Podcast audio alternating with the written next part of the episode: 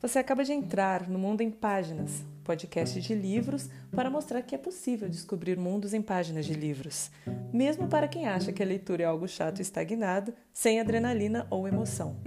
Se você lê mecanicamente, pensa que livros são apenas um amontoado de palavras conectadas, que é uma perda de tempo conhecer autores e obras que não lhe acrescentam nada e por isso lê por obrigação ou apenas para obter notas na escola ou faculdade, este podcast é para você. Eu sou Janaína Miranda, estudante do curso de mestrado em Letras da Universidade Federal de Viçosa, e meu intuito é tentar mostrar para vocês o que uma obra literária traz por meio de cada palavra ao longo de cada linha, um universo desenhado em cada página, como se fosse uma ilustração, sabe? Estilo uma marca d'água que destaca diversos elementos que fascinam, ensinam e humanizam. A cada episódio, tratarei de um livro e seu autor, tentando desvendar juntamente com vocês um mundo que se materializa por trás de cada página.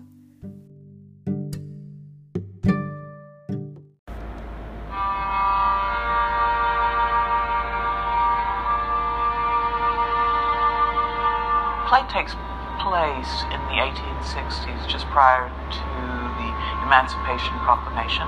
It takes place in the 1920s during the Harlem Renaissance, and it takes place in a contemporary era at about the year 2000 in Harlem at the corner of Malcolm X and Martin Luther King Boulevard. So I wanted to choose eras that were significant in black history in North America. Had I written the play during Obama's presidency? Esta voz que você acabou de ouvir é de Janet Sears, uma atriz, diretora e escritora de Toronto, Canadá, autora de peças aclamadas pela crítica, tais como África Solo e Do It, ganhadora de importantes prêmios por melhor peça teatral e melhor direção, dentre eles o The Governor General's Literary Award, o mais importante prêmio de literatura do Canadá.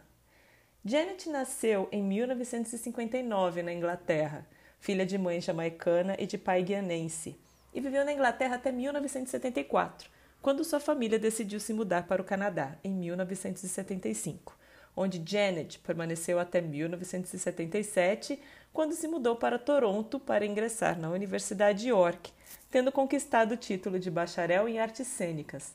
Ela também estudou no Canadian Film Center da Universidade de Nova York, em Nova York, Estados Unidos.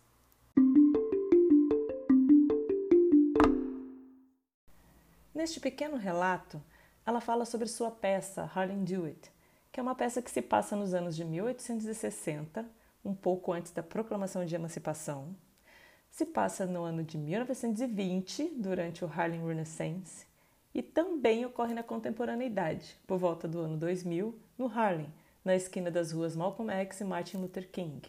Segundo ela, ela quis escolher erros que fossem significantes na história dos negros na América do Norte.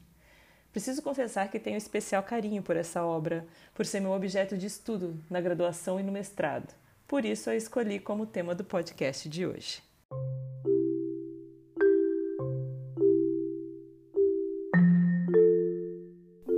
Bom, vamos falar agora um pouco sobre a obra. Harlem Do It é uma peça reveladora.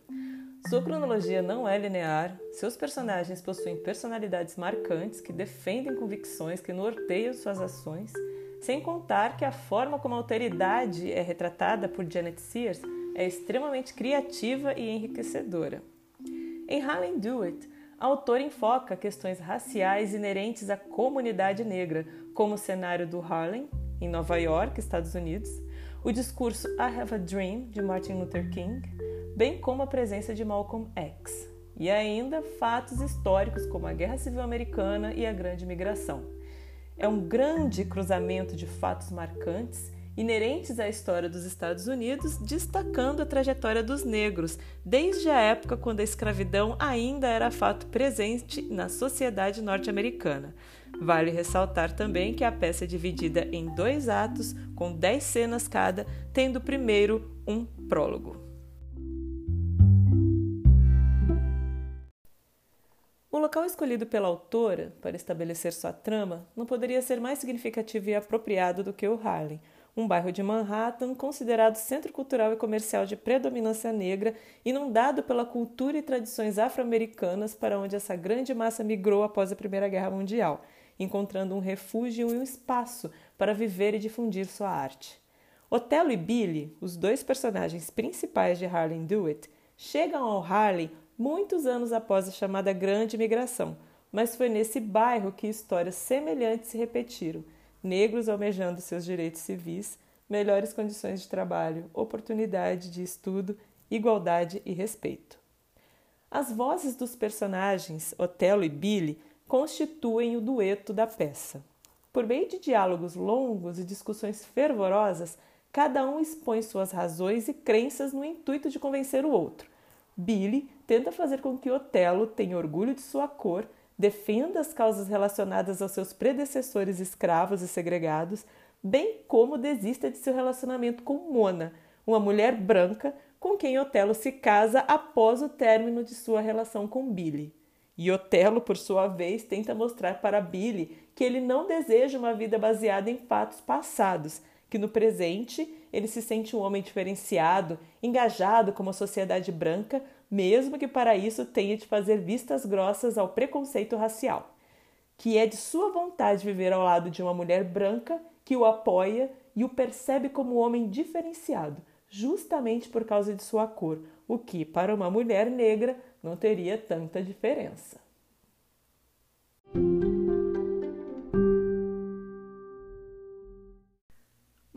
Tendo contextualizado brevemente a autor e a obra, Vou abordar agora alguns elementos importantes da peça. Eu digo alguns porque são realmente vários os elementos que essa peça nos traz. E para começar, eu vou abordar um pouco sobre o gênero teatral, especificamente o teatro negro. Você já ouviu falar sobre esse termo, o teatro negro? Então, o termo teatro nos remete à materialização de diversas situações inerentes à vida cotidiana aos dramas pessoais ou sociais e ao sentido de existência e experiência humanas. Situações que muitas vezes são despercebidas. Os acontecimentos ilustrados por meio dos atos, das falas, dos diálogos, quando expostas por meio da encenação, faz com que reflitamos sobre assuntos muitas vezes ofuscados, ignorados ou até mesmo desconhecidos.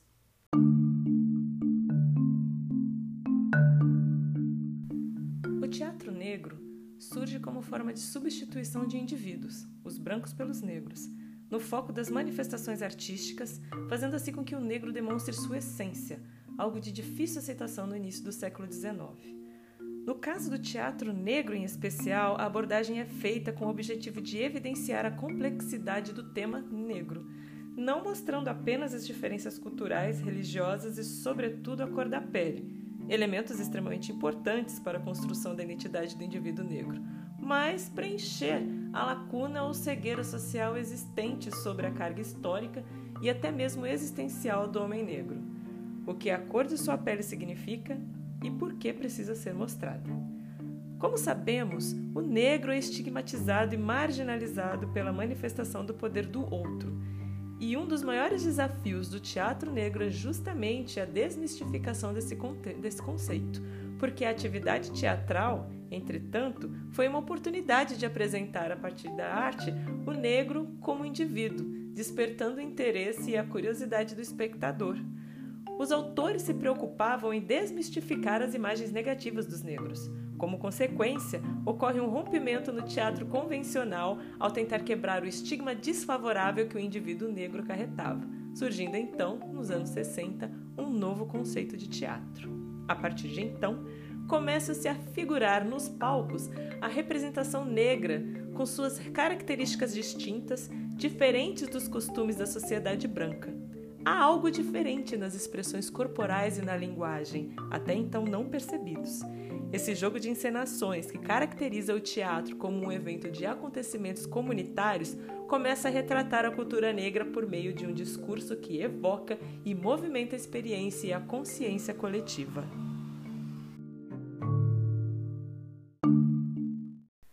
Bom, antes disso, o negro era enfocado como indivíduo grosseiro, cuja emancipação não era defendida.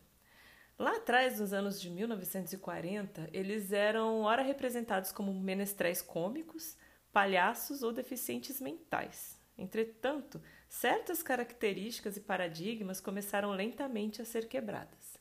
Em algumas cenas de menor destaque, o próprio artista negro e até mesmo o espectador negro começava a desenvolver sua expressão teatral e dramática, procurando abalar as estruturas discursivas e cênicas tradicionais num movimento de desconstrução que culminaria na ruptura definitiva operada pelo teatro negro nos anos 60. Dessa forma, pouco a pouco, os negros conseguiram resistir aos padrões da sociedade branca e transmitir sua identidade cultural, que determinou o início do teatro negro, o surgimento de casas de teatro no Harlem, principal centro comercial e cultural afro-americano, começou a crescer e foi decisivo para o surgimento e ascensão da dramaturgia negra. Não só o teatro, mas outras artes como a literatura, a música, a dança e outras manifestações culturais negras, também o incremento do jornalismo, com notícias voltadas para o entretenimento e informação da sociedade negra, começaram a crescer e se desenvolver.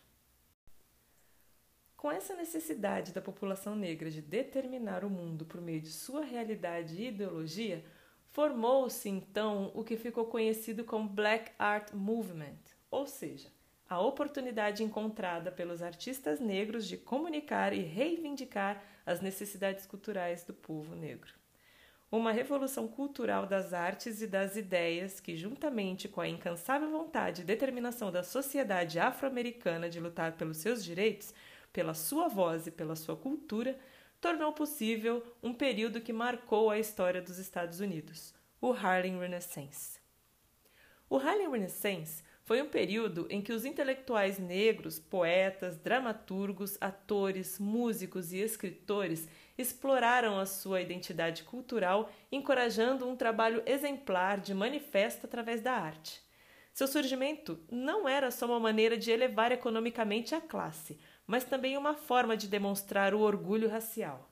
Além disso, o movimento inspirou novos autores, músicos e intelectuais negros durante o movimento da luta pelos direitos civis. Esse fenômeno cultural, intelectual e social, que começou no início dos anos de 1920 e que continuou forte até os anos de 1930, foi um dos mais importantes capítulos da história dos afro-americanos e da cultura norte-americana em geral.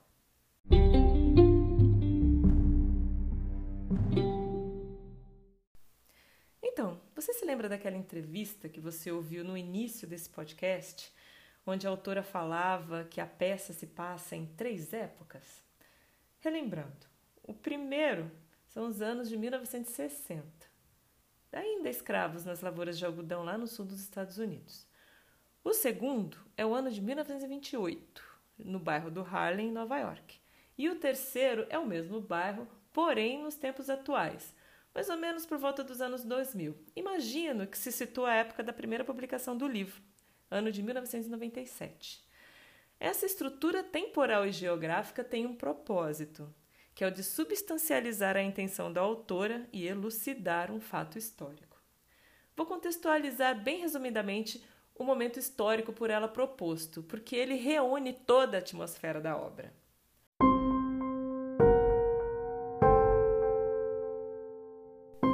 A história dos Estados Unidos, quando relacionada ao percurso da população negra na obtenção primeiro da liberdade e mais tarde dos direitos civis, é marcada por questões que nos fazem refletir sobre liberdade e escravidão.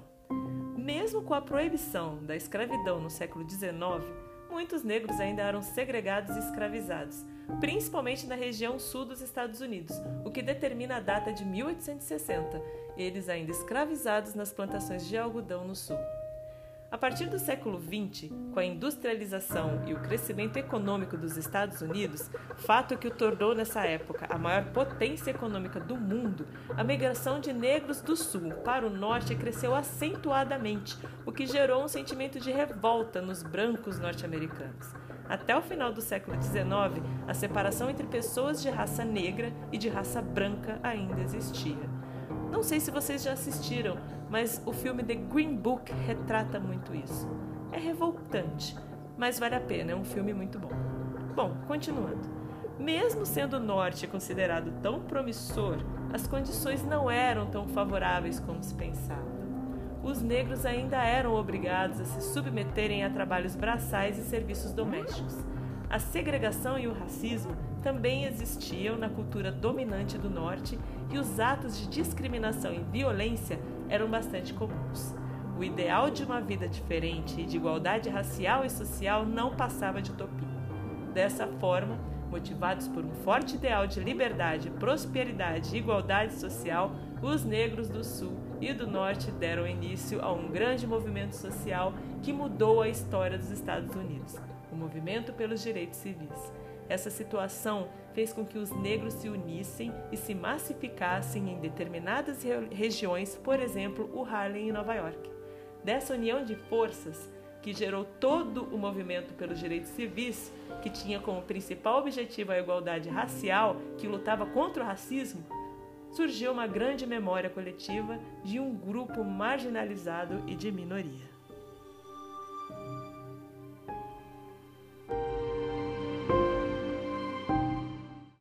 Eu fico muito admirada ao perceber como Janet conseguiu reunir dentro de uma única obra fatos históricos, contextos diversos, enfim, elementos de grande importância e de profundo significado.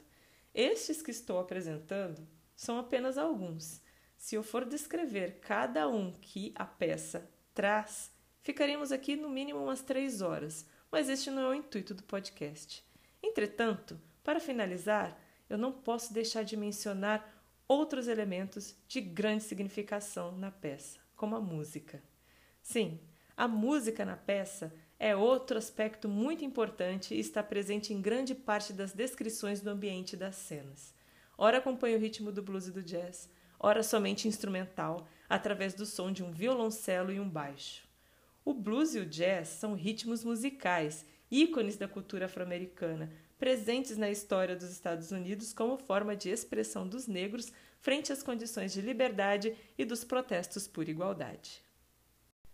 Juntamente com a música, não podemos deixar de apontar também a presença de grandes artistas, dentre eles poetas, escritores, professores, músicos e ativistas políticos, todos engajados na luta pela igualdade. Aparecem na peça renomadas personalidades, tais como Martin Luther King, Malcolm X, Marcus Garvey, Paul Robinson, Aretha Franklin, Michael Jackson, Langston Hughes, entre outros.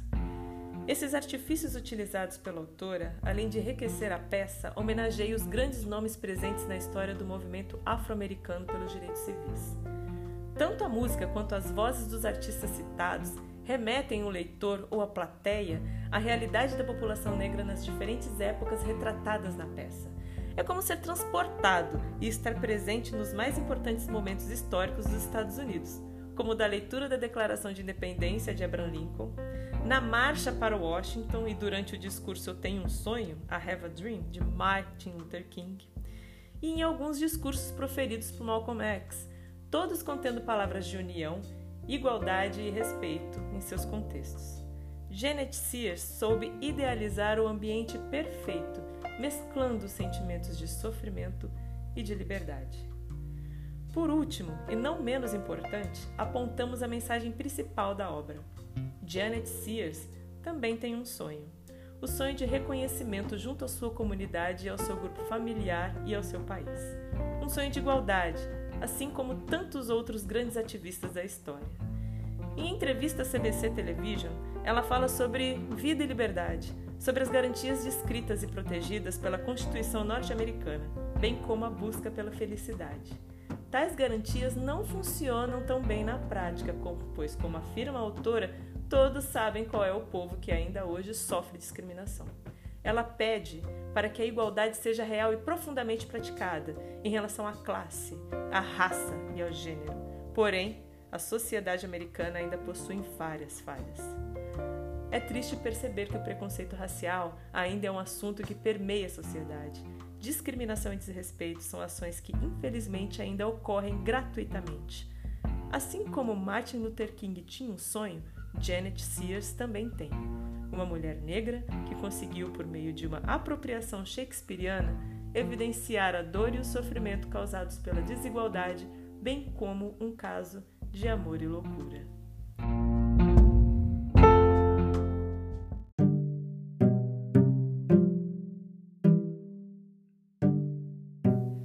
Este foi mais um episódio do podcast Mundo em Páginas, podcast de livros para mostrar que é possível descobrir mundos em páginas de livros. O mundo de hoje, Harlem Do It, de Janet Sears. Espero que vocês tenham gostado. Até o próximo episódio.